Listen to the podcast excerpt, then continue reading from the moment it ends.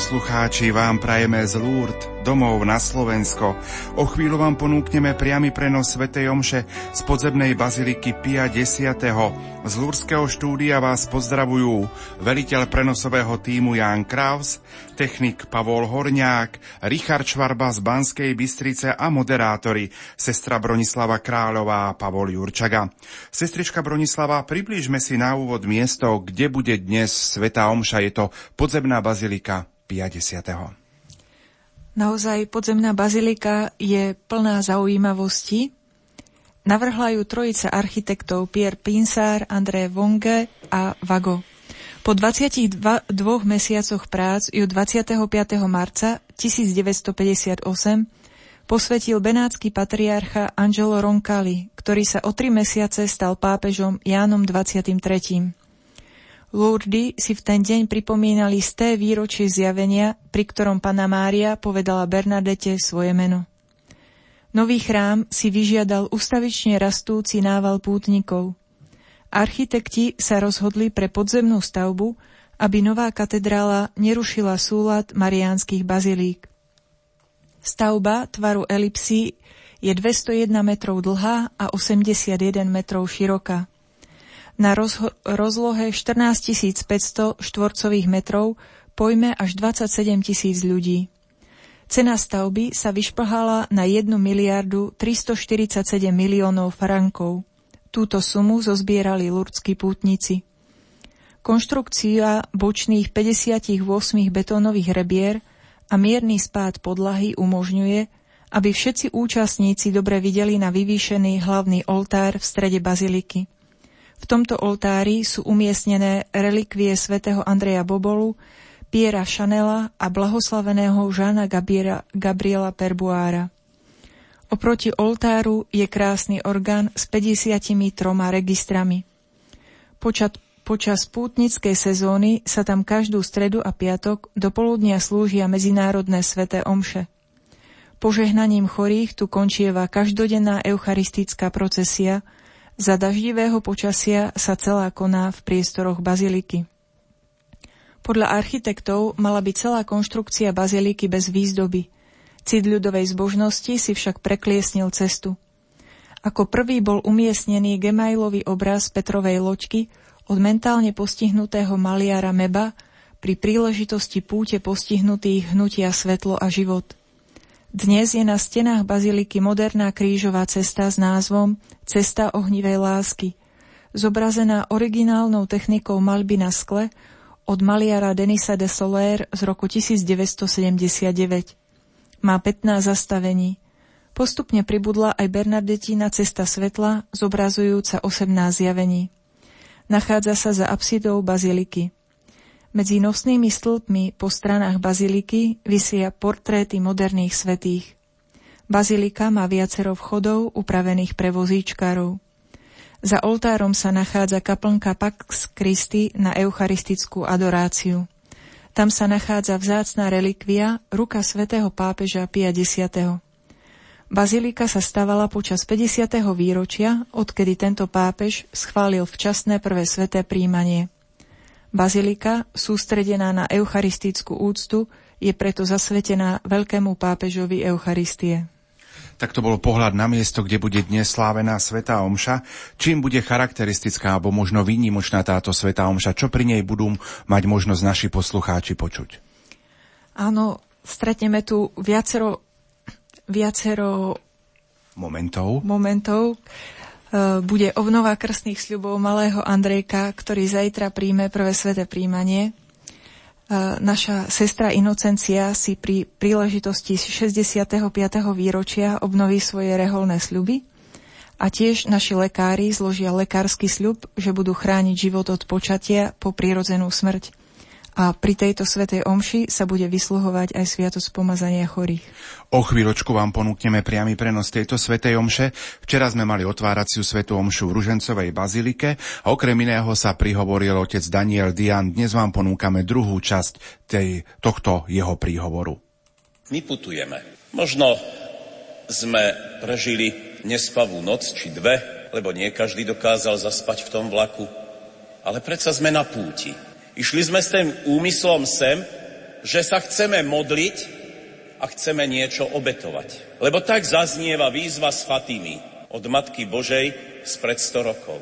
Modlite sa, veľa sa modlite a obetujte, lebo mnoho je duší, ktoré sa rútia zo zatratenia len preto, lebo sa nemá za niekto modliť a obetovať. Ale aj v Lurdoch zaznela výzva Matky Božej pri zjavení svätej Bernadete Subirusovej v roku 1858. Pokánie, pokánie, pokánie. Teda zmena zmýšľania, a tá zmena zmýšľania musí byť v neustálom príjmaní každého človeka a v neustálom odpúšťaní a obetovaní sa podľa toho vzoru, ktorý nám tu zanechal Ježiš Kristus. Jeho matka aj nám dnes, ako mladým ľuďom na svadbe v Káne Galilejskej hovorí, urobte všetko, čo vám prikáže. A preto ten, kto teraz putoval do Lourdes, alebo bude putovať do Lourdes, alebo na akékoľvek iné pútnické miesto, či u nás doma, alebo niekde v cudzine, nemôže putovať bez tej myšlienky, že putovanie so sebou prináša ten náboj, tú iskru, modlitby, obetovania a odpúšťania. Andrej Radlinsky, ktorého 200 výročie narodenia sme si pripomenuli 7. júla, tento úžasný človek v tom jedinečnom diele, ktorému dal nadpis Nábožné výlevy, píše o putovaní. On nielen nás oboznámil na vtedajšiu dobu o známych pútnických miestach, ale hovorí aj o význame putovania. Čas je krátky, preto si ich treba otvoriť a možno tam rozmeditovať tú myšlienku, prečo putujem. Ak by som sem prichádzal bez toho náboja, bez tej iskry, ktorá sa volá modlitba, obeta a odpúšťanie, vtedy som bol na zájazde. A prepáčte, ja do Lourdes na zájazd nechodím. Ani na žiadne iné pútnické miesto. Večer sme absolvovali aj ružencovú mariánsku procesiu, tak si poďme aspoň niektoré momenty z, tohto, z tejto dojímavej modlitby pripomenúť. Zdravá Mária, milosti plná, Pán s Tebou, požehnaná si medzi ženami a požehnaný je plod života Tvojho Ježiš.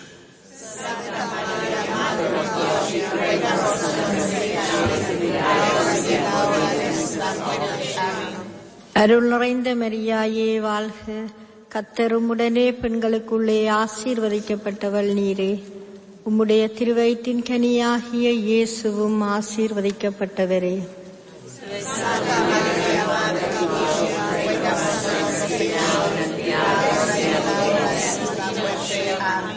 அருள்நுறைந்த மரியாயே வாழ்க. கத்தருமுடனே பெண்களுக்குள்ளே ஆசீர்வதிக்கப்பட்டவள் நீரே. உம்முடைய திருவயிற்றின் கனியாகிய இயேசுவும் ஆசீர்வதிக்கப்பட்டவரே. nosotros y ahora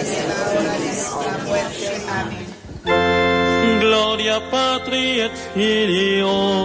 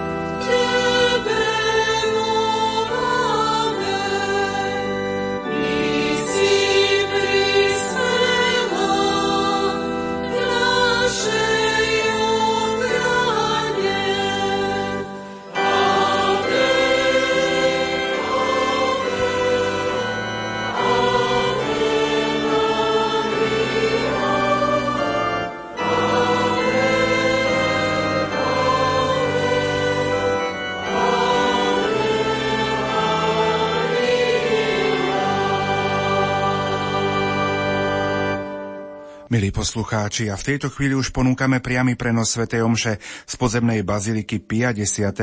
Hlavným celebrantom je žilinský diecézny biskup Monsignor Tomáš Galis, kazateľom otec Dušan Hricko. Na organe hrá sestra Bartolomeja, diriguje sestra Rudolfa. Priatelia, nech sa vám príjemne počúva. Moja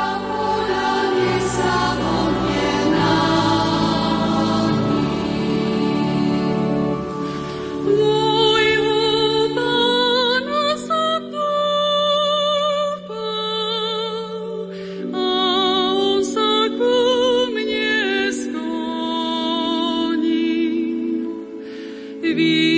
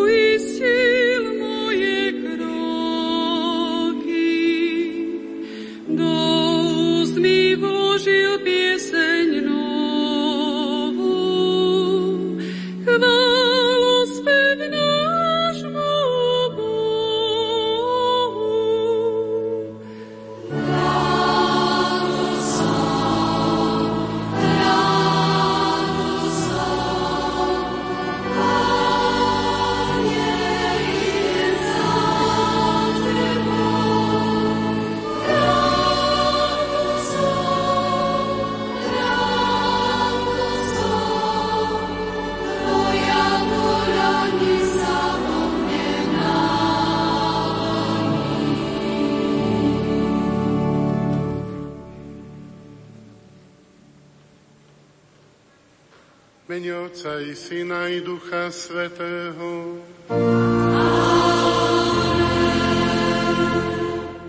Pokoj s vámi.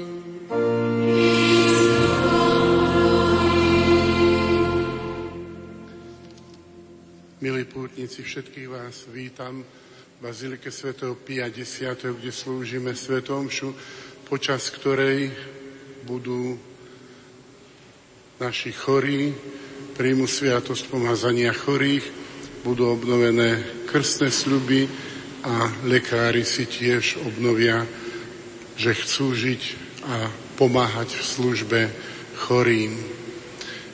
Rovnako pozdravujem všetkých, ktorí nás počúvajú cez Rádio Lumen a skôr ako budeme sláviť túto najsvetejšiu obetu, po chvíľke ticha oľutujme svoje previnenia, aby sme s očisteným srdcom mohli byť účastní týchto svetých tajomstiev.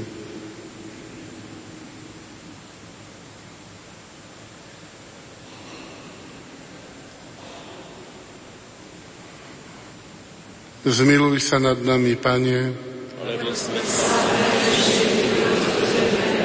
Ukáž nám, Pane, svoje milosrdenstvo. A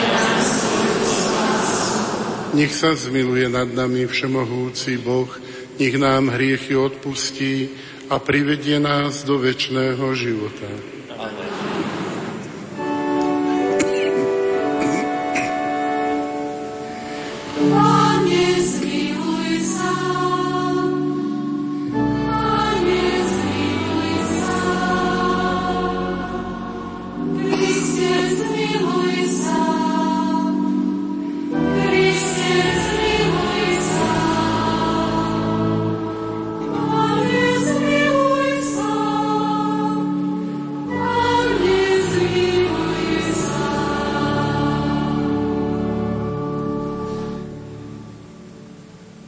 Modlíme sa. Milosrdný Bože, Tvoj Syn vzal na seba naše choroby, aby nám ukázal, akú veľkú cenu má pred Tebou trpezlivé znášanie bolesti. Prosíme ťa za našich chorých bratov a sestry, aby sa potešili, že patria k tým, ktorých Evanílium nazýva blahoslavenými a že sú spojení s Ježišom Kristom v jeho utrpení za spásu sveta, lebo On je Boh, a s Tebou žije a kráľuje v jednote s Duchom Svetým po všetky veky vekov.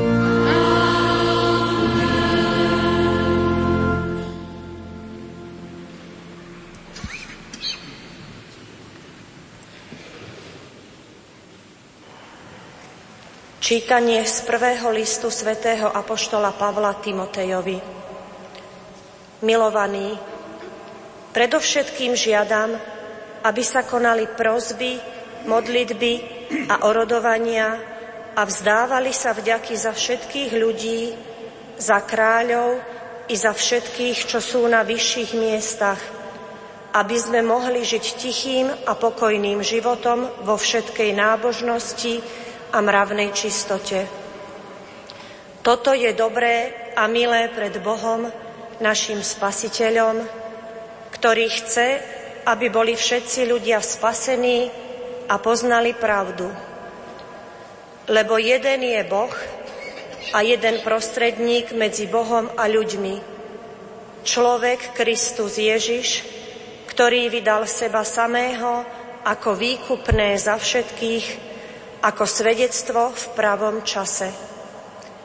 A ja som ustanovený za jeho hlásateľa a apoštola Hovorím pravdu, neklamem. Za učiteľa pohanov vo viere a pravde. Chcem teda, aby sa muži modlili na každom mieste a dvíhali čisté ruky bez hnevu a hádok. Počuli sme Božie slovo.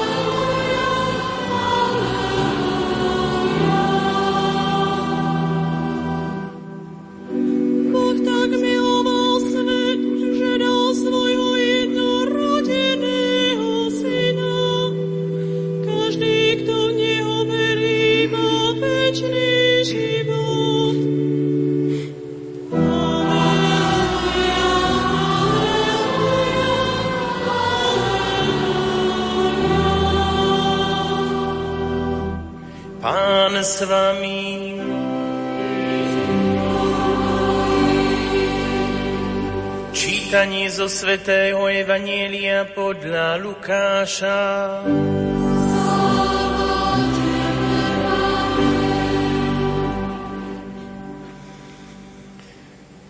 Keď Ježiš skončil všetky svoje slova ľudu, ktorý ho počúval, vošiel do Kafarnauma.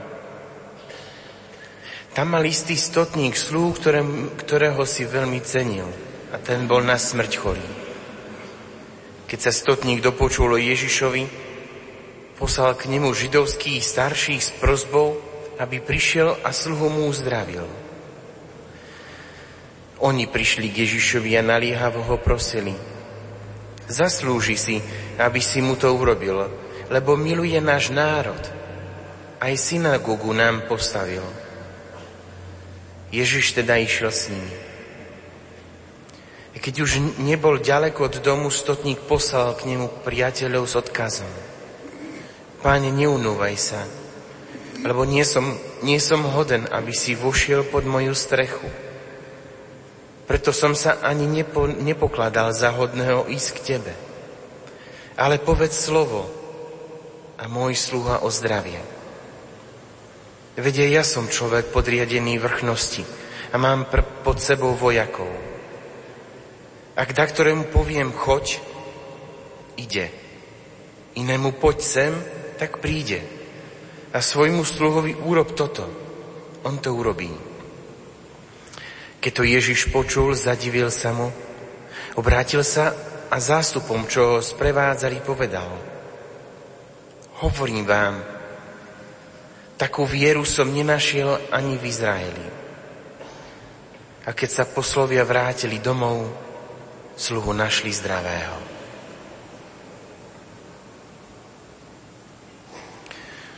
Počuli sme slovo pánovo.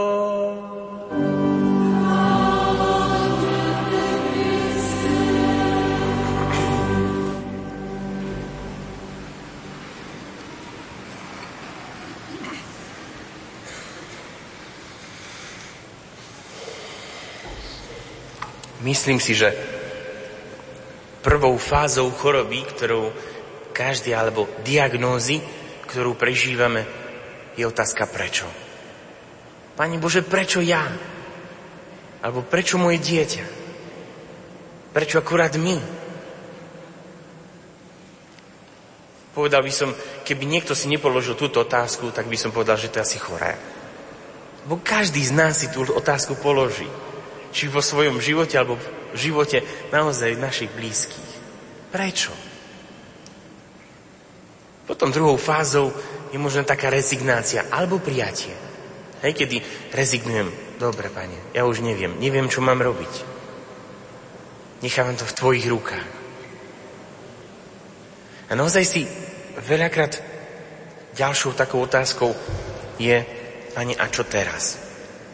Dobre, viem, prijal som a čo ďalej? Čo ďalej so mnou, alebo čo ďalej s našou rodinou? A tu vlastne veľakrát sa aj znova prichádza niekedy taká určitá kríza v živote toho človeka, že robí mi to i tamto, alebo či to má nejaký zmysel robiť. Však sa cítim byť taký malý, nepotrebný. Či má to zmysel? Má a veľmi veľký. My si to veľakrát neuvedomujeme, hej? Napríklad na začiatku, počas žalmu sme videli, ako dieťa plakalo. Pretože veľmi citlivé napríklad na niektoré tóny. Vytvorilo to v ňom nejaký taký, takú emóciu, ktorá, hej, že, že ho rozplakala. Je to prirodzená reakcia. Hej, že oh, prečo pláče? Nie, jednoducho je to prirodzené. Zahrali niektoré tóny, ktoré ho, hej, ako keby u nás sa to hovorí, že mám zimomriavky, nie? U nás by to zareagovalo možno zimomriavkami, že oh, fajná hudba, nie? Keď niekto počuje, pán je môj pastier, tak mu až tak naskočia z zimomriavky, že to je môj žalm, nie? Tak v takej radosti zaplače. To je prejav, prejav možno našich emócií, našej radosti, ktorú môžeme takisto prejaviť. Ďalšou vecou je Sme možno mali. Sme slabí. Možno si každý povie, no aký to má zmysel. Tu poviem jedný taký môj životný príbeh, možno osoby, ktorú budem im trošku meniť mená, aby, aby sa nepoznali. Boli manželstvom okolo 4 rokov. Počas tých 4 rokov počas tých 4 rokov potratili tri dieťatka. Oni sa už trápili, pretože si povedali, že Pani Bože, prečo? Akým spôsobom? Čo? Keď sa im podarilo počať štvrté, tak lekári ich vlastne prijali vlastne do nemocnice, starali sa naozaj od prvej chvíle. A vlastne, keď už prešlo naozaj tých 9 mesiacov, ešte lekári sa rozhodli, že bude prirodzený pôrod. Všetko vyzeralo, že byť normálne. No a vlastne pri, počas pôrodu sa začalo komplikovať, lebo upočená šnúra bola okolo krku omotaná dvakrát. Začalo sa to komplikovať, prestali byť reakcie a vlastne keď malý Martinko sa narodil, tak sa pridusil a vlastne bolo poškodenie mozgu na 80%. Znova, cez dva roky bola otázka prečo. Pláč, škrípanie zubami, ale hej, stále bola tá otázka prečo. Keď som sa s nimi stretol asi pred pol rokom, malý Martin má, teraz sa mi zdá, že okolo 10-11 rokov, tak sa ich pýtam, že čo to zmenilo vo vašom živote? A vlastne vtedy manželka povedala, na začiatku sme naozaj bojovali. Preplakala som niekedy niekoľko nocí, trápila som sa. A hovorí, ale nás to spojilo. Vtedy som pochopila, čo môj manžel Jozef je schopný urobiť, aj keď chodil do práce, aj keď jednoducho už bol možno fyzicky či psychicky unavený, ale jednoducho my sme museli obetovať 24 hodín. Ale toto nás spojilo. Toto bola vec, ktorú Teraz ďakujem Pánu Bohu. Každého z vás, z rodičov, keď sa, teraz by, by som sa spýtal, čo vám dalo vaše dieťa, myslím si, že určite, že vás spojilo. Že vás dalo dokopy. Povedali ste si, áno, to je môj manžel, to je moja manželka, ktorá dokáže urobiť čokoľvek. A to dieťa je spojivo medzi vami. Aj keď som sa stretol s ľuďmi, ktorí aj več, veľakrát sa stretávam s rodičmi, ktorí sú vyplašení. Sú možno v 4. 5. mesiaci a lekári e, ich plášia. Joj, to, to, to bude už taká diagnoza, to už bude taká diagnoza. Nie? E, jasné, že ja rozumiem lekárov, že niekedy majú strach a radšej ich treba poinformovať, ale niekedy tá mamka potom žije ešte ďalšie 4 mesiace strachu a nakoniec sa narodí zdravé dieťa. Ale teraz tá naša úloha Akú majú úlohu vlastne chorí, kedy viem, že jednoducho e, príde tá otázka. Už prejdeme tou otázkou prečo. Čo ja môžem urobiť pre tento svet? Už to, že ste. To, že môžete byť. To, že jednoducho môžete niektoré veci nám naozaj niekedy sa z nás vysmiať keď sa strá, trápime, nie a povieme, joj, tá vieš, no, ja toto a táto prežívam, hovorím si, mať tvoje problémy. Nie? Mať tvoje problémy. Len keď sa tak zahambím, že joj, však to, to je pravda, že radšej, radšej by som mohol niečo iné. Ste pre nás samých, ste pozbudením. Pre nás osobne ste jednoducho darom, ktorý, ktorý jednoducho sa nedá z tohto sveta vymazať. Ani si to neviem predstaviť. Pretože vnášate do našich životov, teraz nehovorím, hej, o, do našich životov radosť a naozaj si poviem to posvetenie. Ja si, Pane Bože, ďakujem Ti za takého človeka. A ešte keď potom sestry, raz, keď som už, už bol vysvetený, však, však iba raz, však nie, bol som vysvetený, a vlastne prišiel mi na moju adresu do prvého kláštora informácia, že za mňa sa modlí osoba. Osoba chorá. A on si, Bože, ďakujem ti za túto osobu. Pretože možno vďaka nej som kňazom, A možno vďaka nej jednoducho môžem tu pred vami stáť. A chcem vás aj poprosiť. Ja viem, že, medzi, že príde chvíľka, kedy máte toho dosť.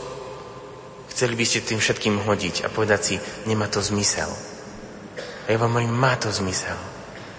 Modlite sa vtedy naozaj za, naš, za církev, za Slovensko, možno za vaše rodiny, ktoré naozaj potrebujú túto obetu, ktorú Pán Boh veľmi, ale veľmi rád príjme. Ja viem, že to nie je ľahké, ale chcem vás o to prosiť, pretože vaša modlitba je najkrajšou. Aj vám rodičom, aj ktorí prichádzate a neviete niekedy kam s rukami. A máte, už by ste najrad, už dosť, už nevládzem. Dnes to by som chcel vám odovzdať, rodičia. V prvom rade sú už pomaly každé piaté manželstvo pomaly má problémy počať. Možno skúste sa vtedy modliť za nich. Pane, obdar manželstva, ktoré nemôžu mať deti vlastne potomstvom. Pretože ste blízko kríža. A každý Každá choroba, či je to už v mladom veku, v detskom veku, v staršom veku, má svoj zmysel. Preto vás prosím, nezabúdajte v tých, tých ťažkých chvíľach modliť sa za tých, ktorí niekedy frflú, marudia, e, zase ten, musím ísť do práce alebo čosi. Pretože potrebujeme vašu modlitbu. A môžem vám povedať, že aj z našej strany tú modlitbu dostanete a dostávate. Preto skúsme chvíľke ticha. Modliť sa jeden za druhých. Tak ako sa vidíme teraz tu, urobme tak, že my, ktorí sme tu v Lurdoch, pomodlíme sa za tých, ktorí nás počúvajú v Rádiu Lumen a zase tí, ktorí nás počúvajú a nemohli ísť s nami, aby sa pomodlili za nás. Zostaňme chvíľke v tichosti a modlitbe jeden za druhých.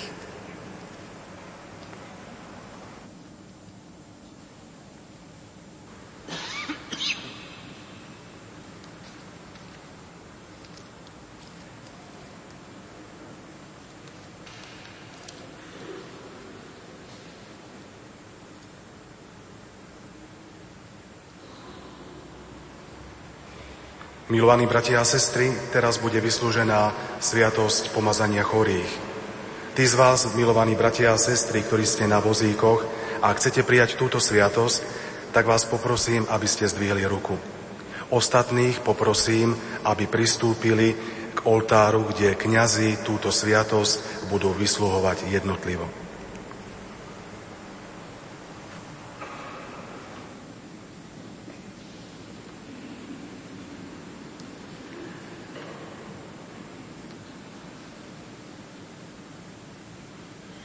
Drahí bratia a sestry, modlitbou viery pokorne prosme pána za našich bratov a sestry. Pane, skloň sa k ním a vo svojom milosrdenstve a posilni ich svetým pomazaním. Prosíme ťa, vyslíš nás. Vyslobodí z každého zla. Prosíme ťa, Uľav chorobe všetkým tu prítomným chorým Pomáhaj všetkým, čo sa starajú o chorých a čo ich opatrujú. Chráň ich od hriechu a od každého pokušenia. Chorým, na ktorých v Tvojom mene vkladáme ruky, milostivo udel život a spásu. Prosíme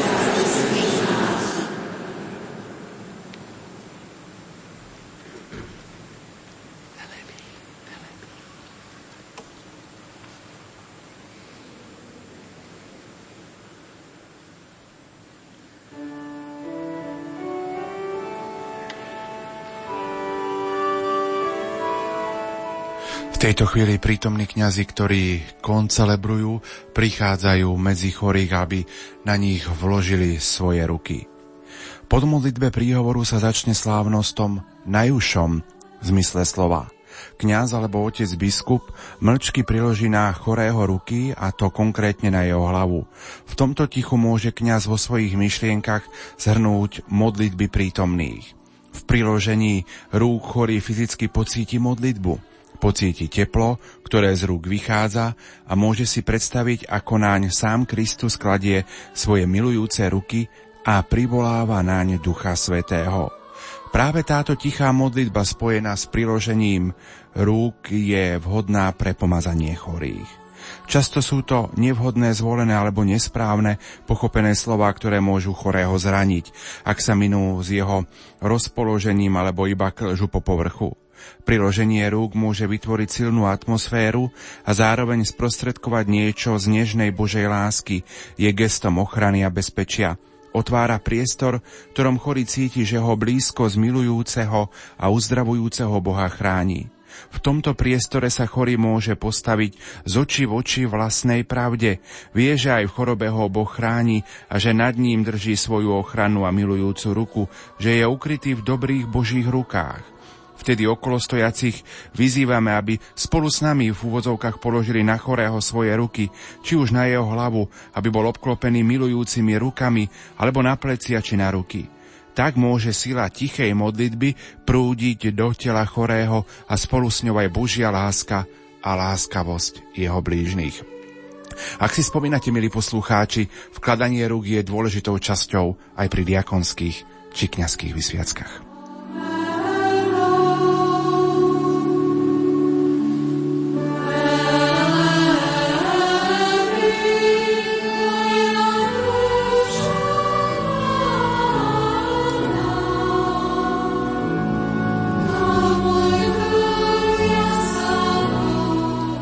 Sviatosť pomazania chorých nás chce pozbudiť, aby sme sa s chorobou a smrťou dokázali vyrovnať.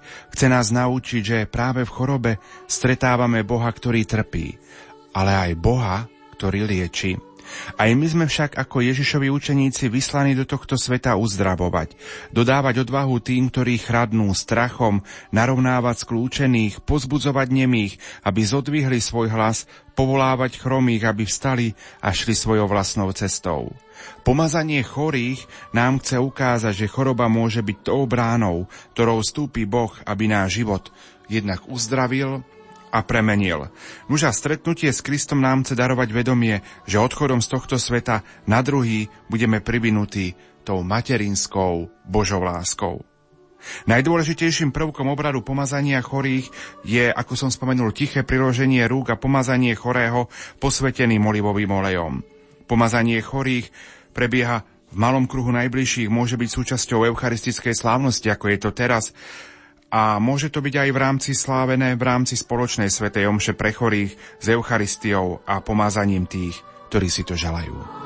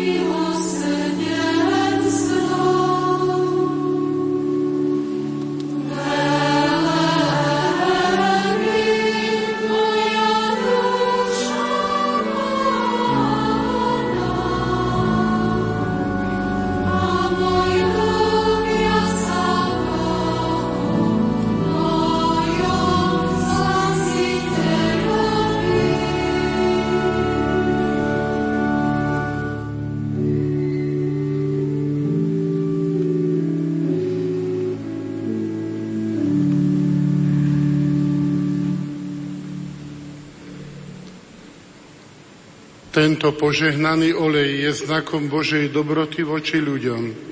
Patrí sa, aby sme sa teraz, keď ho berieme do rúk, poďakovali za tento Boží dar a velebili Boha.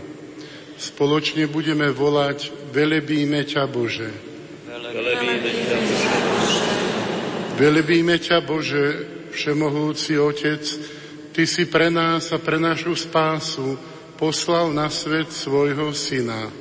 Velebíme ťa, Velebíme ťa, Bože, jednorodený Syn.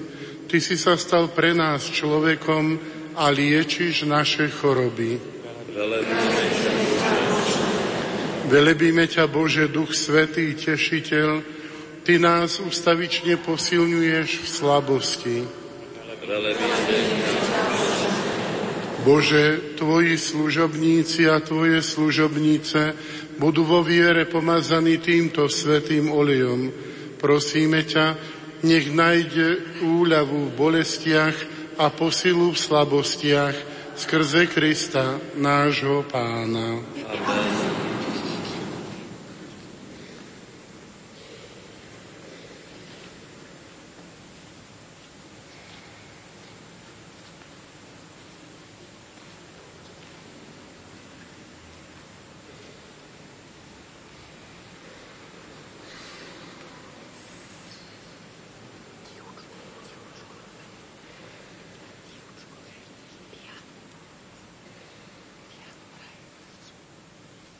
Skrze toto sveté pomazanie a pre svoje láskavé milosrdenstvo nech ti Pán pomáha milosťou Ducha Svetého a oslobodenú od hriechu nech ťa spasí a milostivo posilní.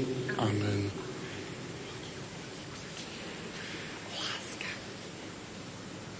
Skrze toto sveté pomazanie nech ti Pán pomáha milosťou Ducha Svetého a oslobodeného od hriechov nech ťa spasí a milostivo posilní. Amen.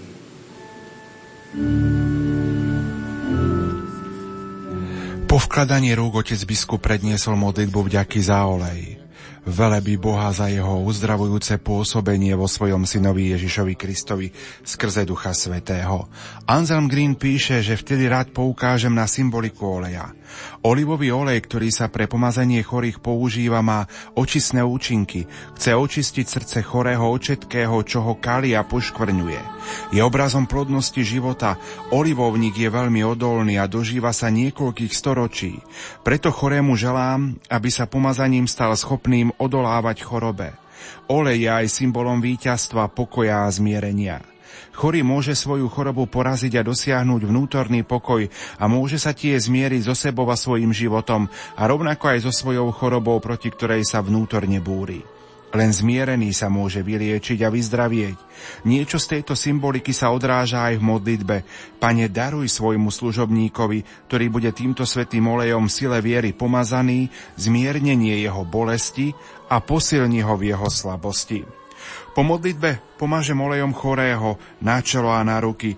Pri pomazaní čela hovorím skrze toto sveté pomazanie, nech ti pán vo svojom veľkom milosrdenstve pomôže a nech ťa obdarí silou Ducha Svetého.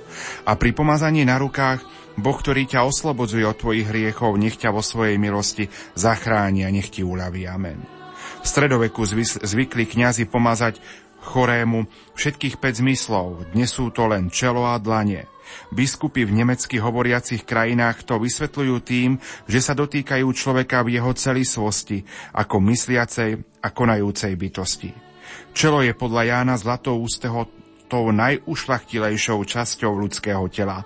Je sídlom ducha, ktorom sa človek otvára Bohu a ktorým riadi svoje inštinkty a emócie. Noža ruky sú symbolom jeho aktivity. Rukami sa dotýkame našich každodenných problémov, pracujeme s nimi, ale súčasne sa nimi dotýkame aj druhých. Druhému človeku podávame svoju ruku, nežne ho nimi hladíme. Tak sú nám ruky k dispozícii pre všetko, čo každodenne vykonávame.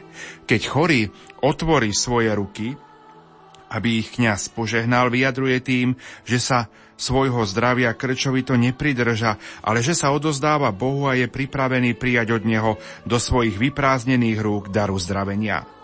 A tak môžeme, milí poslucháči, povedať, že pomazanie je výrazom nehy. Preto mažem olej na čelo a ruky chorého obozretne a s láskou, hovorí Anselm Green. Mnohí olejom značia na čelo a ruky znak kríža. Väčší zmysel má podľa mňa pomazať olejom celé ruky. Ak je choroba lokalizovateľná, je vhodné aj túto časť tela pomazať. Popri tom sa môže kňaz aj vlastnými slovami modliť za uzdravenie. Mnohí kňazi pridávajú do oleja aj zo pár kvapiek rúžového oleja, aby tým dosiahli príjemnú vôňu. Pomazanie je záležitosťou aj zmyslov. Preto je vhodné pozitívnym spôsobom stimulovať aj čuch.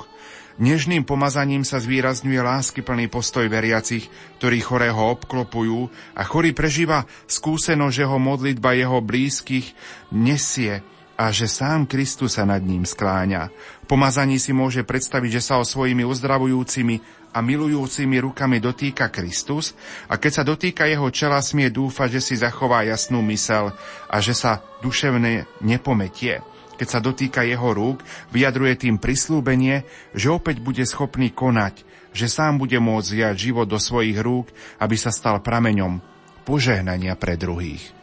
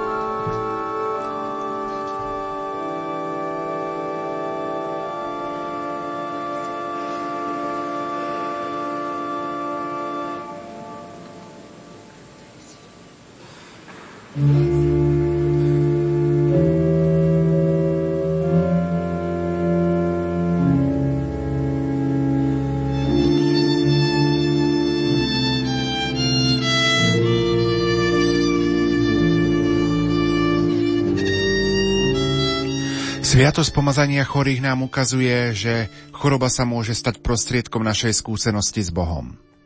Keď Ježiš uzdravil chorého, pre neho samotného to bolo takým vyjadrením príchodu Božieho kráľovstva. Boh je Bohom, ktorý lieči a uzdravuje. Prekonanie choroby bolo znamením, že Boh panuje. Boh chce spásu, to je zblaho, šťastie, dobro pre všetkých ľudí.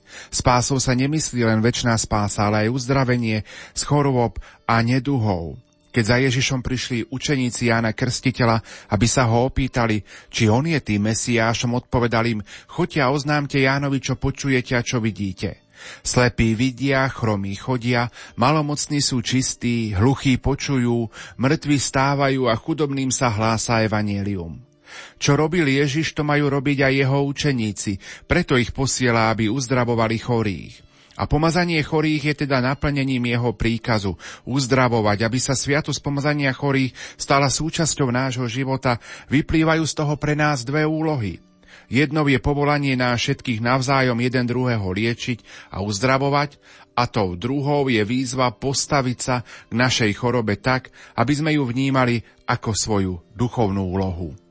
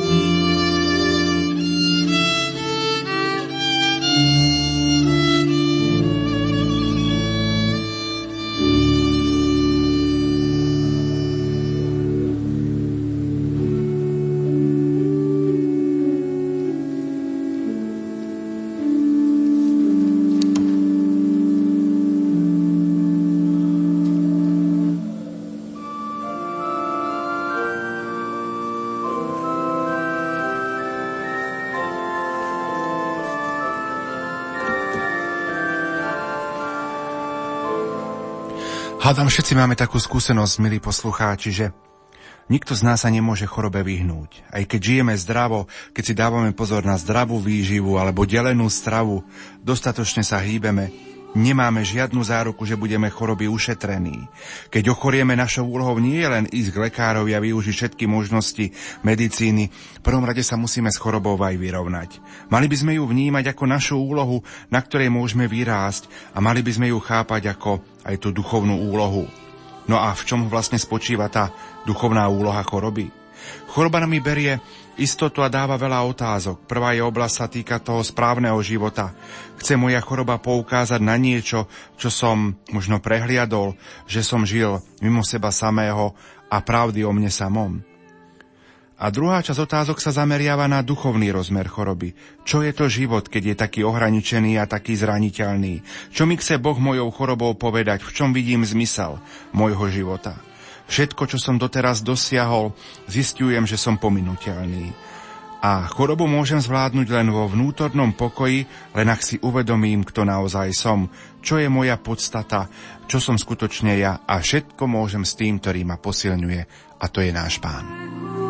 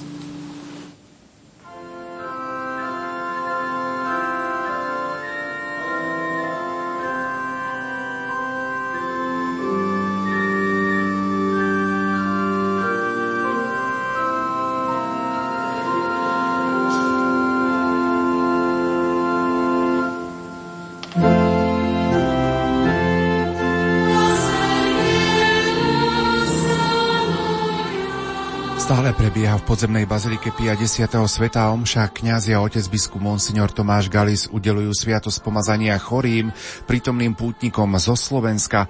Sviatosť pomazania chorých nás pozýva, aby sme sa so svojou chorobou aj duchovne vyrovnali. To, čo sa s nami deje vo sviatosti, to by sme mali aj vnútorne prežiť. Pre mňa to znamená, že svoju chorobu vložím do modlitby, alebo že sa mi modlitbou stane. Moja modlitba potom môže prechádzať rôznymi štádiami. Najprv budem so všetkou vrúcnosťou prosiť Boha, aby ma od mojej choroby oslobodil. Chcel by som ešte žiť a prosím Boha, aby mi dovolil uskutočniť všetko to, čo som si vysníval a pritom slúbim, že budem sa riadiť jeho vôľou a že budem žiť zodpovednejšie a opatrnejšie a dávať pozor na to, na čom naozaj záleží. Potom sa však v mojej modlitbe bude čoraz častejšie objavovať moja prozba, aby sa stala jeho vôľa a tiež moja ochota podriadiť sa jej. Modlitbou sa tak vo mne otvorí taký vnútorný odstup ku mne samému, k môjmu egu, píše Anselm Green a odozdávam sa Bohu. Nuža v treťom štádiu sa sama choroba stane potom aj modlitbou.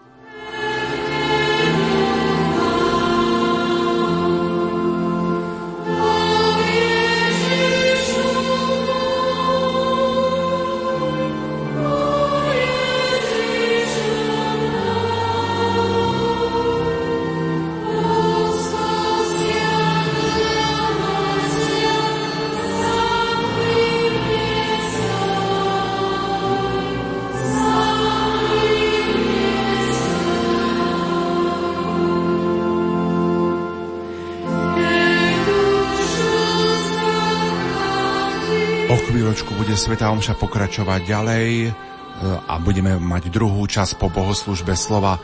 Bude nasledovať bohoslužba obety.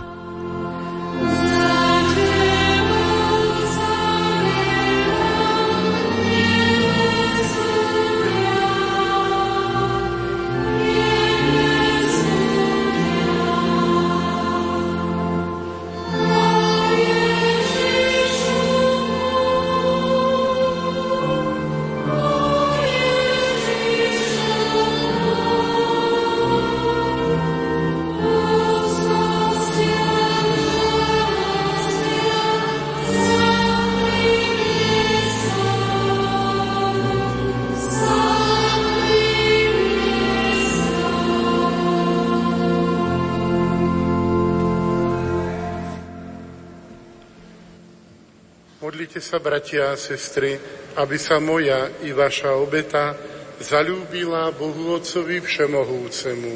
Nech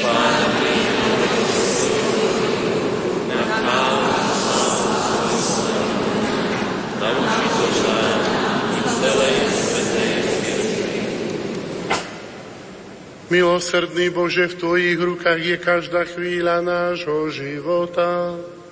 Prinášame Ti obetné dary za našich chorých bratov a sestry a prosíme ťa, aby sa naša úzkosť o ich zdravie obrátila na radosť a mohli sme sa spolu s nimi tešiť z ich uzdravenia skrze Krista nášho Pána.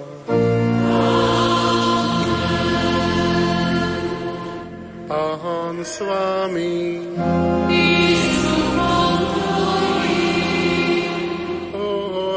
Srdcia.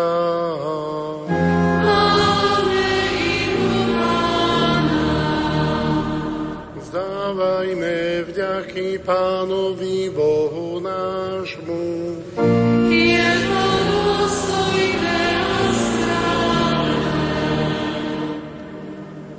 Je naozaj dôstojné a správne, dobré a spásonosné vzdávať vďaky vždy a všade Tebe, Pane, Svetý Oče, Všemohúci a Večný Bože, skrze nášho Pána Ježíša Krista, lebo s vďačnou láskou slávime Jeho umúčenie, so živou vierou vyznávame Jeho smrtvých stanie a s pevnou nádejou očakávame Jeho slávny príchod.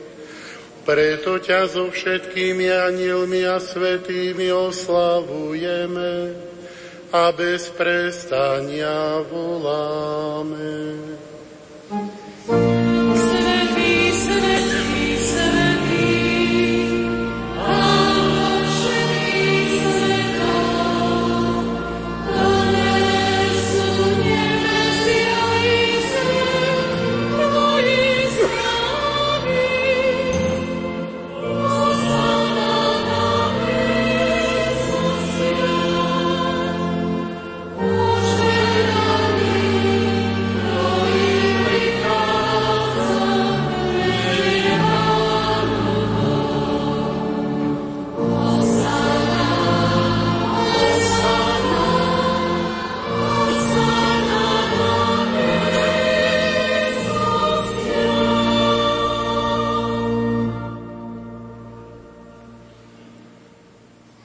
Naozaj si svätý Otče, Ty prameň všetkej svetosti.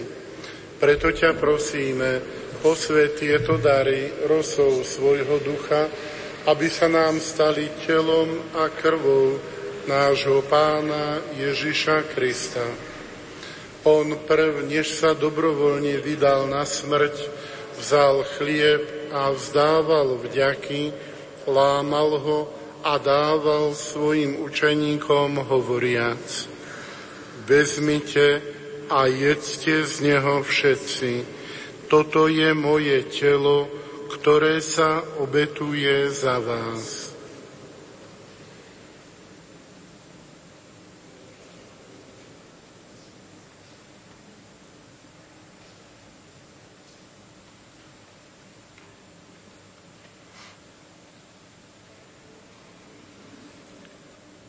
Podobne po večeri vzal kalich, znova vzdával vďaky a dal ho svojim učeníkom hovoriac.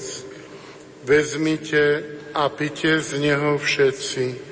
Toto je kalich mojej krvi, ktorá sa vylieva za vás i za všetkých na odpustenie hriechov. Je to krv novej a večnej zmluvy, toto robte na moju pamiatku.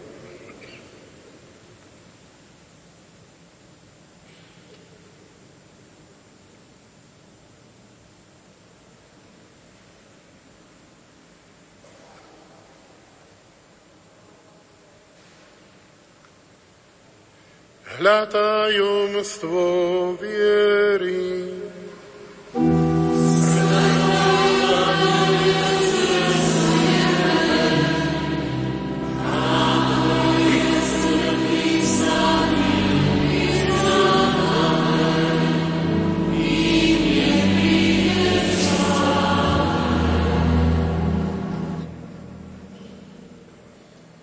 Keď teda slávime pamiatku smrti a smrtvých stania Tvojho Syna, obetujeme Ti, Oče, chlieb života a kalich spásy. Ďakujeme Ti, že si nás uznal za hodných stáť pre Tvojou tvárou a Tebe slúžiť. Pokorne ťa prosíme, nech nás všetkých, ktorí máme účasť na Kristovom tele a krvi, združí v jedno Duch Svetý. Pamätaj, oče, na svoju církev rozšírenú po celom svete a vedí v dokonalej láske s našim pápežom Františkom, s našim biskupom Mikulášom i s tu prítomným biskupom Tomášom i so všetkými kňazmi a diakonmi.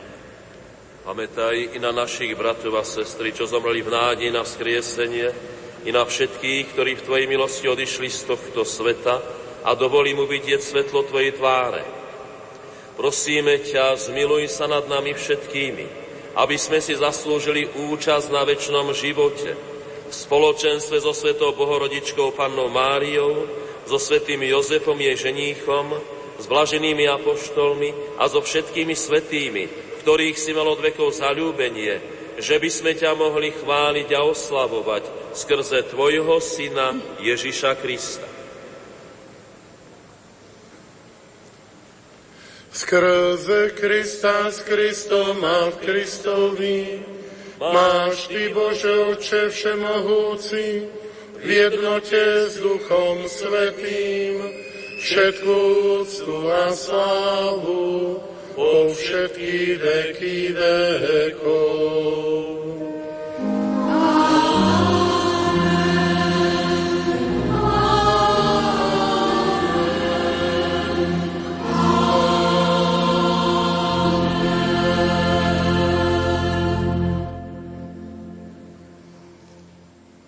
Na príkaz nášho spasiteľa a podľa jeho božského učenia osmelujeme sa povedať.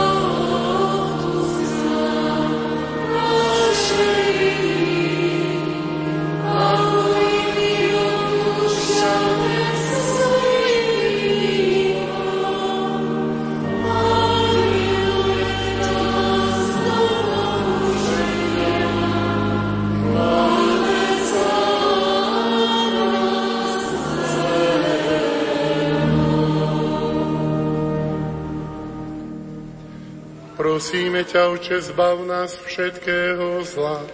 Udel svoj pokoj našim dňom a príď na milosrdne na pomoc, aby sme boli vždy uchránení pred hriechom a pred každým nepokojom, kým očakávame splnenie blaženej nádeje a príchod nášho Spasiteľa Ježíša Krista.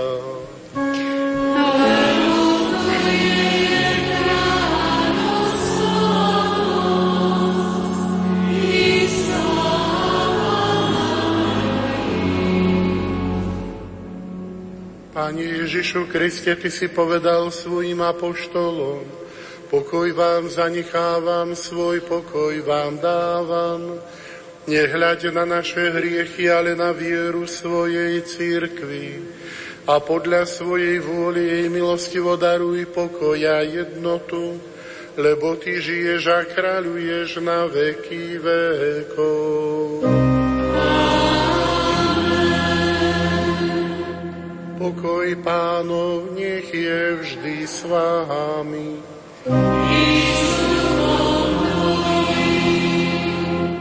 Dajte si znak pokoja.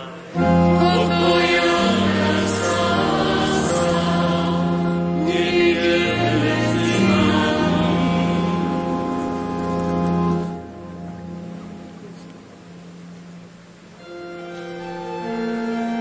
telo a krv nášho Pána Ježiša Krista spojené v tomto kameň.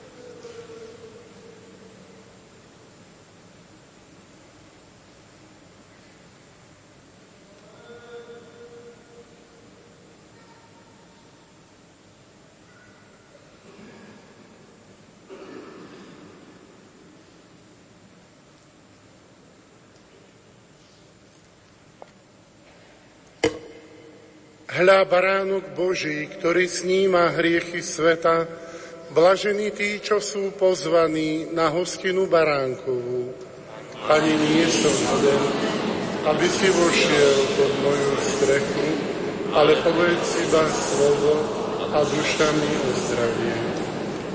Telo Kristovo nech ma zachová pre život večný.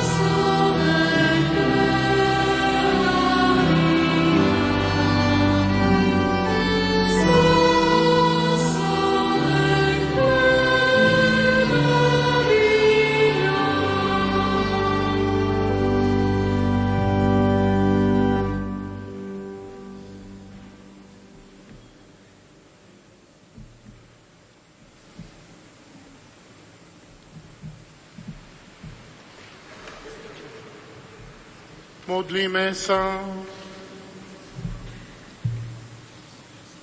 Bože láskavý oče, Ty si nám naše útočište, najmä v dňoch choroby. Pokorne ťa prosíme, nech Tvoje milosrdenstvo ukáže svoju moc na našich chorých bratoch a sestrach a uzdraví aby sme sa mohli zasa s nimi stretnúť v našich farských spoločenstvách a mohli Ti s nimi priniesť obetu chvály skrze Krista nášho Pána.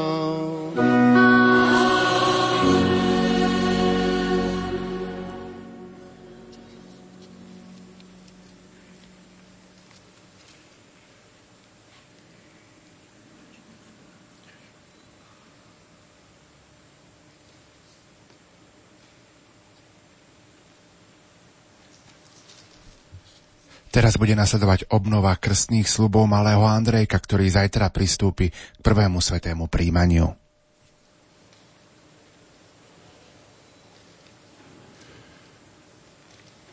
Milí rodičia, pred niekoľkými rokmi ste priniesli svojho syna na krst. Vtedy sa znovu zrodil z vody a z Ducha Svetého a dostal vzácný dar účasť na Božom živote. Sľúbili ste, že ho budete vychovávať tak, aby sa v ňom Boží život stále zveľaďoval. Vyznali ste vieru Ježiša Krista a v tejto viere sa mu udeli krst.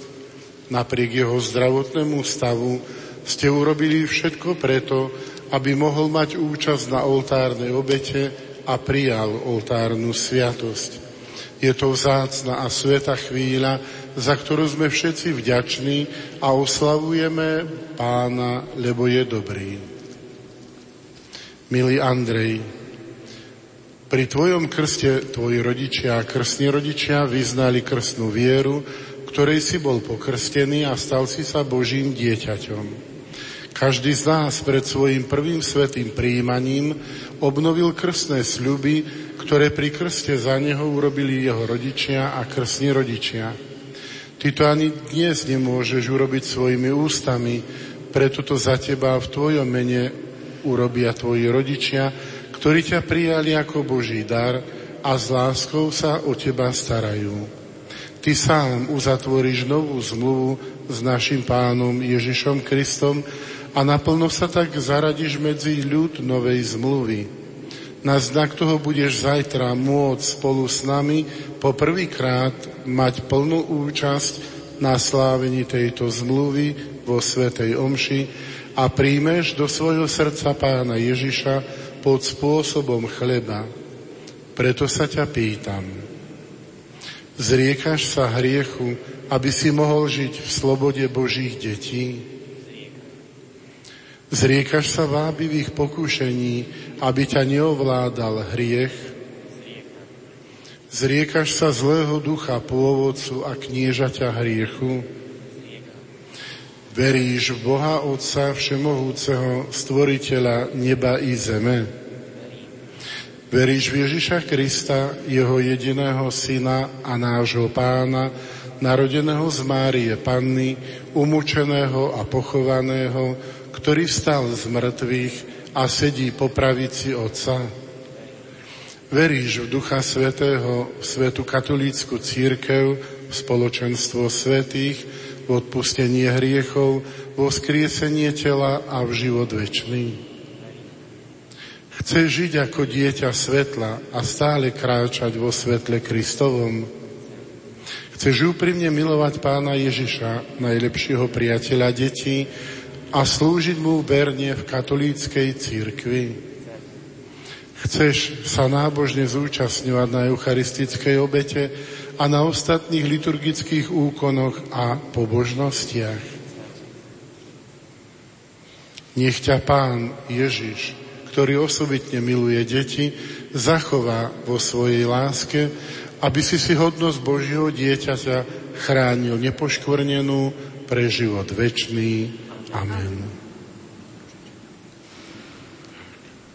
Nech sa páči, toto bude na pamiatku. Hej?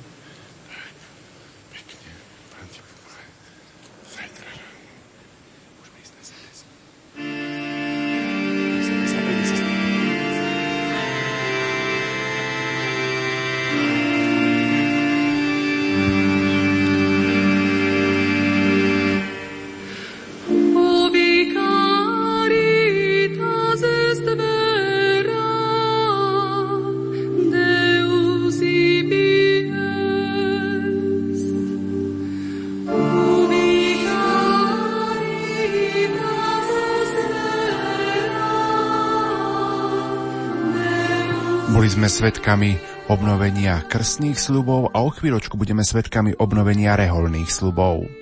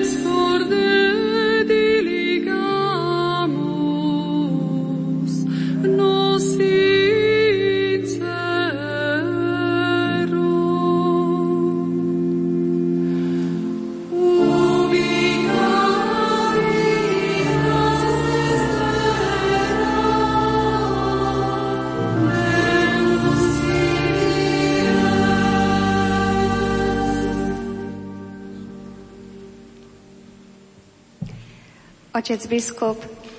Sestra Inocencia Budková slávi tohto roku 65. výročie zloženia prvých reholných sľubov. Jej túžbou je poďakovať za túto milosť a znovu obnoviť svoje sľuby Bohu práve tu v Lurdoch. Božský spasiteľ pred 60 65 rokmi si mi udelil milosť zasvetiť sa slubmi Tvojej službe. Ďakujem Ti za všetky milosti, ktoré si mi daroval a pokorne ťa prosím, odpust mi podľa svojho veľkého milosrdenstva všetko, čím som Tvoje najsvetejšie srdce zarmutila. Dnes, po 65 rokoch, ja, sestra Mária Inocencia, sľubujem znova Tvojej boskej velebnosti pred blahoslavenou Panou Máriou a celým nebeským zborom čistotu, chudobu a poslušnosť podľa našich konštitúcií. Amen.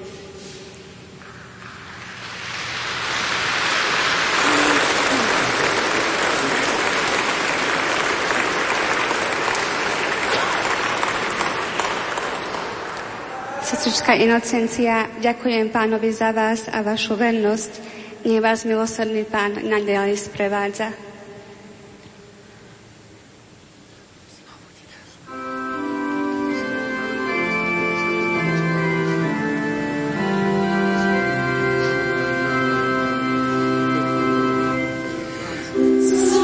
Svetkami obnovenia reálnych slubov a o chvíľočku zložia slub aj slovenskí lekári, ktorí sú tu na púti v Lurdoch s otcom Duša, eh, pánom doktorom Dušanom Brodánim.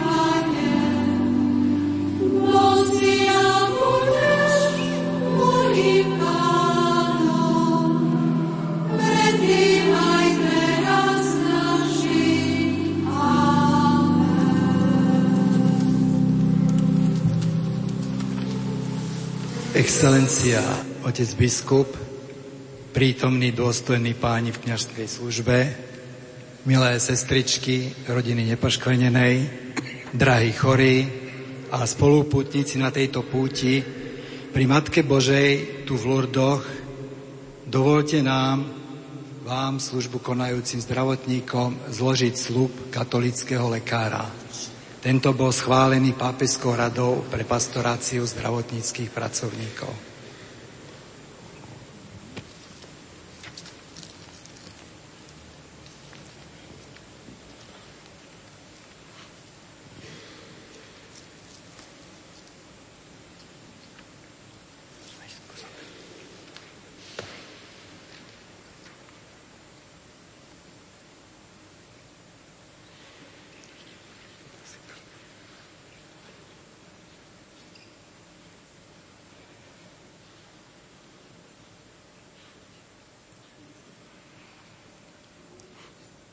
Slub katolického lekára.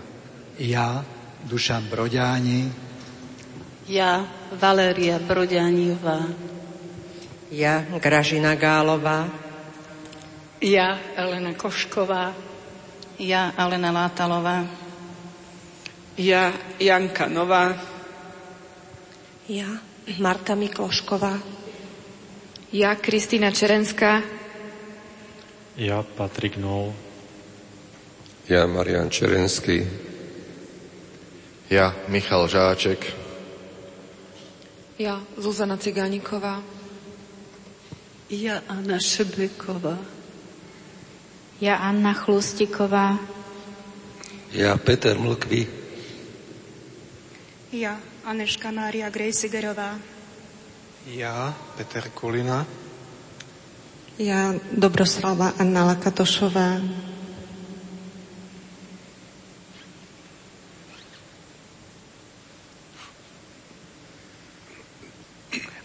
Ako lekár slávnostne slubujem sústavne prehlbovať moje odborné vedomosti, aby som mohol mojim pacientom ponúknuť stále kvalifikovanejšiu starostlivosť. Rešpektovať mojich pacientov ako ľudské osoby, kladúc ich záujmy nad všetky úvahy politické a ekonomické, pristupovať k ním bez akejkoľvek diskriminácie viazanej na rozdiely povahy náboženskej, rasovej, etnickej, socioekonomickej či sexuálnej. Obhajovať a chrániť ľudský život od počatia po prirodzenú smrť s vierou, že ľudský život odovzdaný rodičmi je stvorený Bohom a má svoj väčší cieľ, ktorý prináleží jemu. Odmietať stať sa nástrojom na používanie násilia a útlaku v medicíne. Slúžiť všeobecnému zdraviu, požadujúc zdravotnú politiku, ktorá rešpektuje život a dôstojnosť a prirodzenosť ľudskej osoby spolupracovať na zabezpečení spravodlivých zákonov, nevynímajúc povinnosť výhrady svedomia vždy, keď civilný zákon nerešpektuje ľudské práva, predovšetkým právo na život. Pristupovať otvorene ku každému človeku bez ohľadu na jeho náboženské presvedčenie. Venovať časť môjho času pre bezplatnú a charitatívnu pomoc chudobným. Pre dosiahnutie tohto ako katolický lekár slubujem tiež uznávať Božie slovo ako inšpiráciu pre moje konanie, byť verný učiteľskému úradu cirkvy a formovať moje profesionálne zmýšľanie podľa toho pestovať synovský vzťah k Bohu, živiť sa modlitbou a byť verným svetkom Kristovým. Praktizovať princípy katolíckej morálky, predovšetkým tie, ktoré sa vzťahujú na etiku v biomedicínskej oblasti. Vyžarovať láskavosť Kristovu v mojom živote a v mojom kontakte s chorými, s kolegami i celou spoločnosťou aktívne pracovať na evangelizácii sveta utrpenia v spolupráci s pastoračnými úsiliami v cirkvi.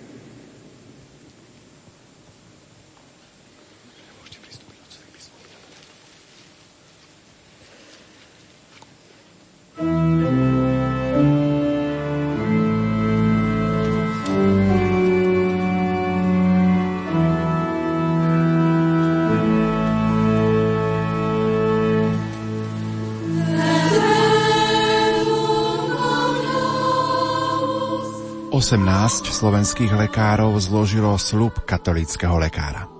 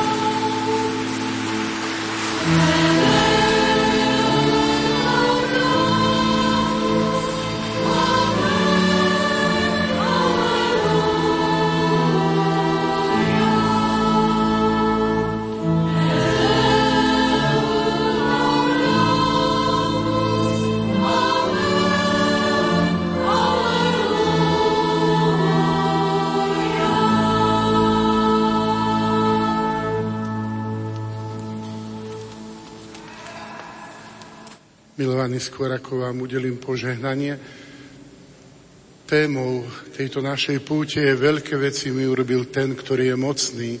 A vidíte, že on stále naozaj koná veľké veci. Aj všetky tie obrady, ktoré sa konali aj počas tejto svetej omše, aj to, že počuli sme, ako naši lekári robili svoje, môžeme povedať, zasvetenie, že chcú urobiť všetko preto, aby boli pre službu od počatia až po prirodzenú smrť. No a to je aj pre nás také povzbudenie, keď vieme, že s takouto láskou a v tejto službe sa chcú o nás starať. No a tiež vám všetkým, ktorí ste prijali sviatosť pomazania chorých, malému Andrejovi, ktorý obnovil dnes svoje krstné sľuby, aby mohol zajtra prijať pána Ježiša, sestre, ktorá má toľko skoro už sľubov. Ja som mal dva roky, keď ona skladala už sľuby, takže to je, to je hodne života, pravda.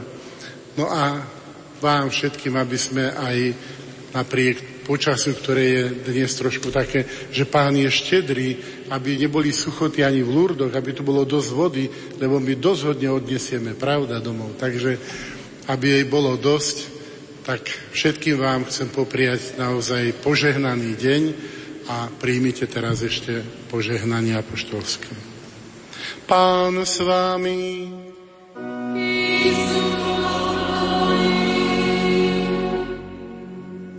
Nech vás žehná Boh Otec,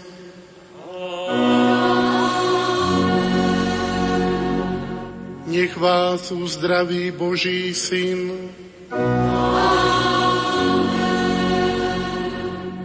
Nech vás osvieti Duch Svetý. Nech vám ochraňuje telo a spasí vaše duše. Nech vám rozjasní srdce a nech vás privedie do nebeského života.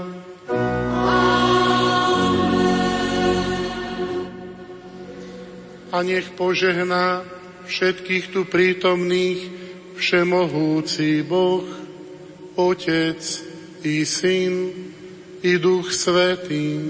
Amen. Iďte v mene Božom. Milí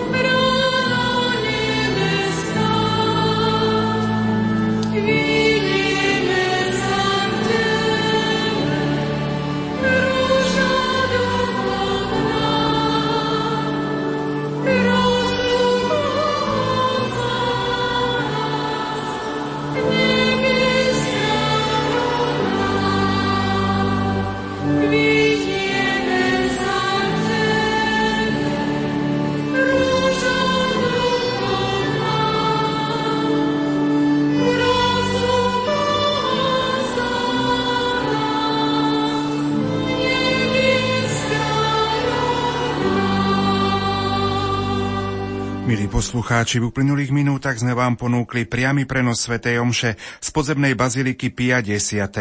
Hlavným celebrantom Sv. Omše bol monsignor Tomáš Galis, žilinský diecézny biskup.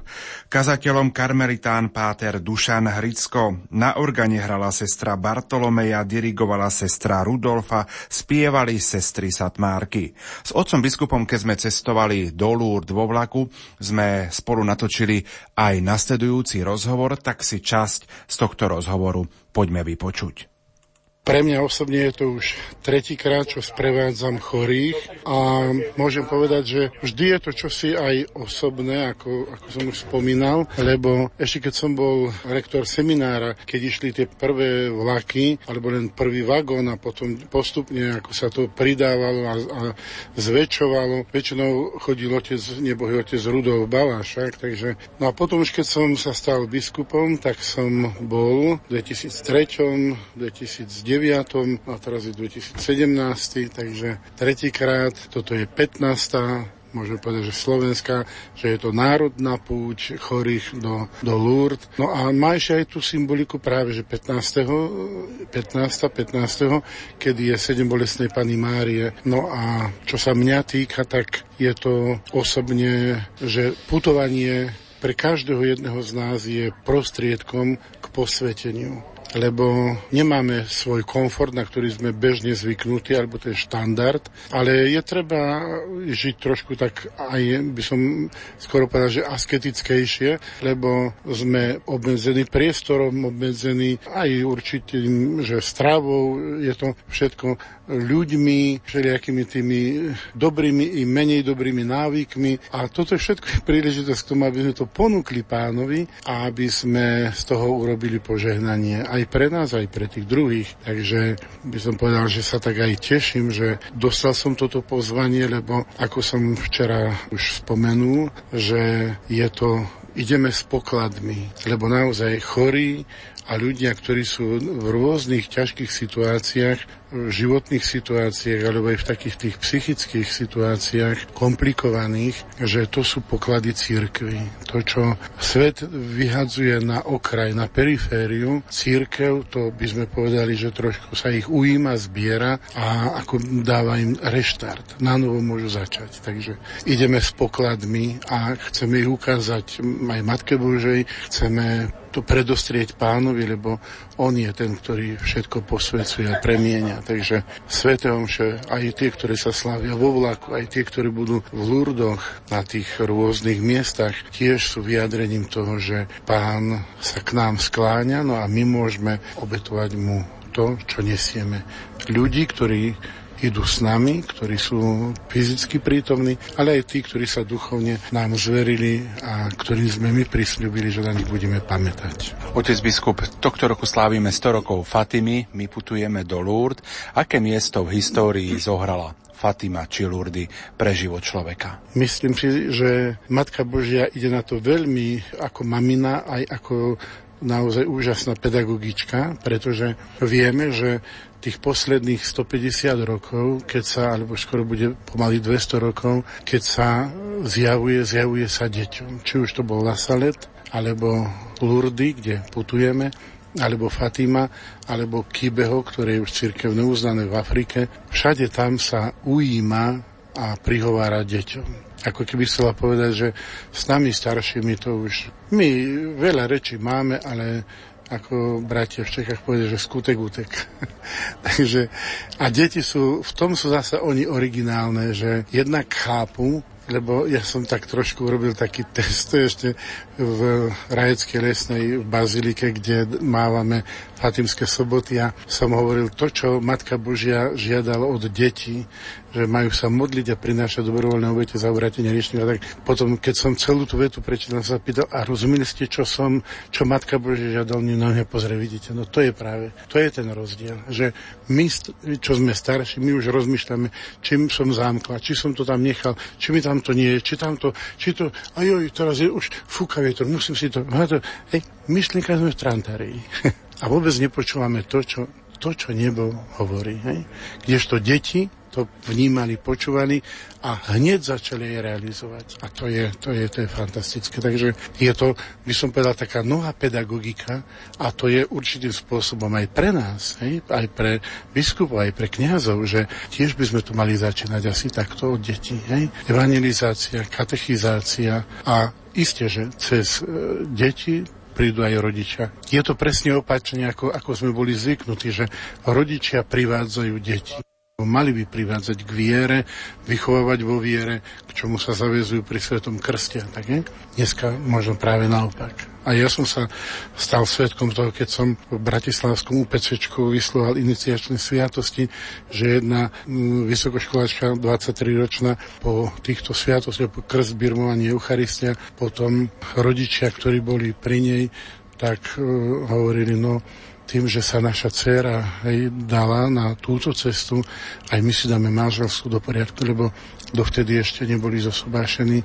Oni boli voľa kedy u vojska a boli pomerne vysokými akoby hodnostármi, čo sa týka výchovy budúcich vojakov, takže je to trochu také otočené, ale myslím, že veľmi, veľmi akčné. Dnes ponúkneme ešte spravodajskú informáciu v rubrike Cirkev dnes po 15. hodine 40. minúte a tu je pozvánka na zajtra. Rádio Lumen vám aj tento rok sprostredkúva priame prenosy zo slovenskej púte rodiny nepoškvrnenej v Lurdoch. Zajtra o 8 hodine 30. minúte odvysielame Svetu Omšu z Masabielskej jaskyne, kde z rúk oca biskupa Monsignora Tomáša Galisa príjme prvýkrát pána Ježiša Andrejko z Oravy. A o 20. hodine to bude záznam z eucharistickej procesie. Putujte do Lourdes prostredníctvom vysielania Rádia Lumen. Aj vy.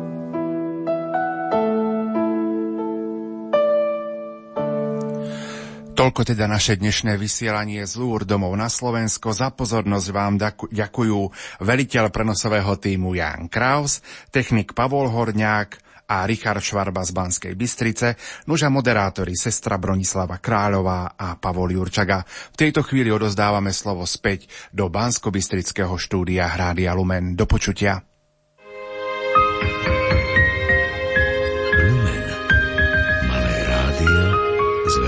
poslaním.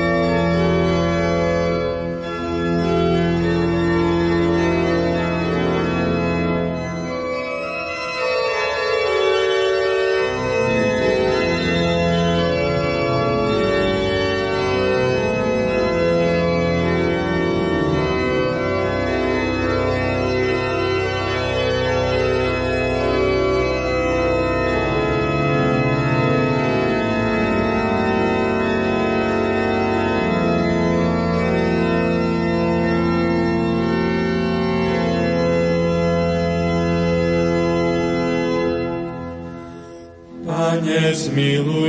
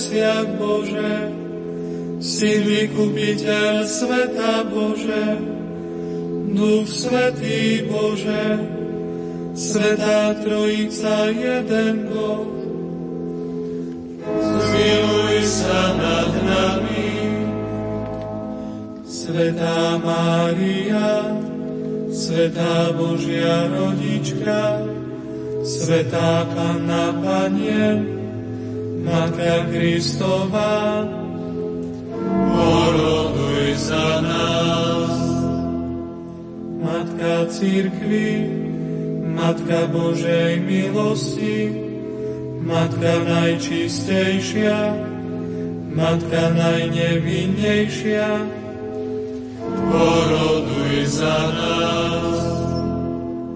Matka panenská, Matka nepoškvrnená, Matka hodná a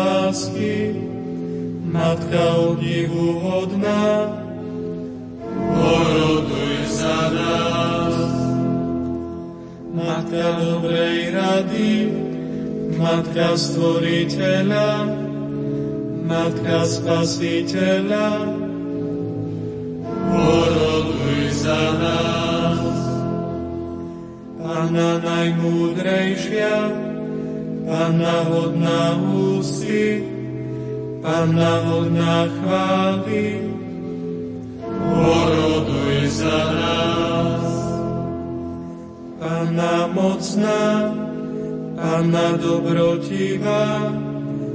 Panna verná,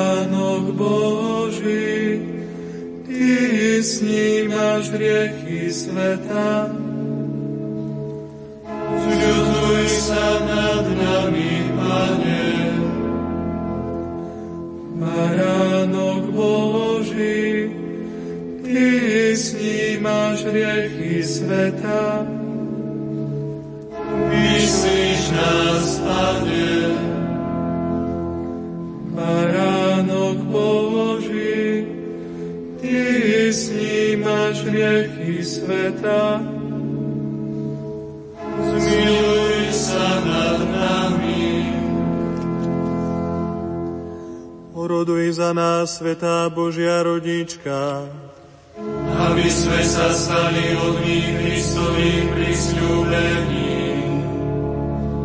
Modlíme sa, Pane a Bože náš, dopraj nám tešiť sa zo stáleho zdravia tela i duše a na mocný príhovor pre blahoslavenej Panny Márie, ochraňuj nás v ťažkostiach tohto života, a priveď nás do večnej radosti skrze Krista nášho Pána. Amen.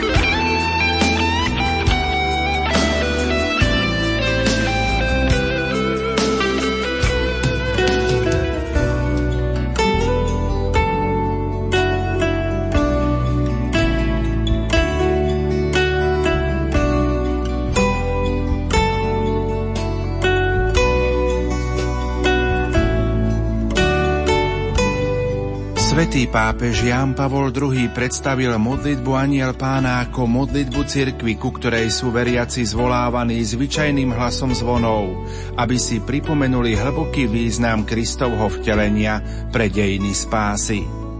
Milí priatelia, príjmite naše pozvanie k spoločnej modlitbe Aniel pána, ktorá nech je chvíľou nášho stíšenia uprostred dňa aby sme so srdcom pozdvihnutým Bohu poďakovali za predpoludnie a prosili o požehnanie popoludnia.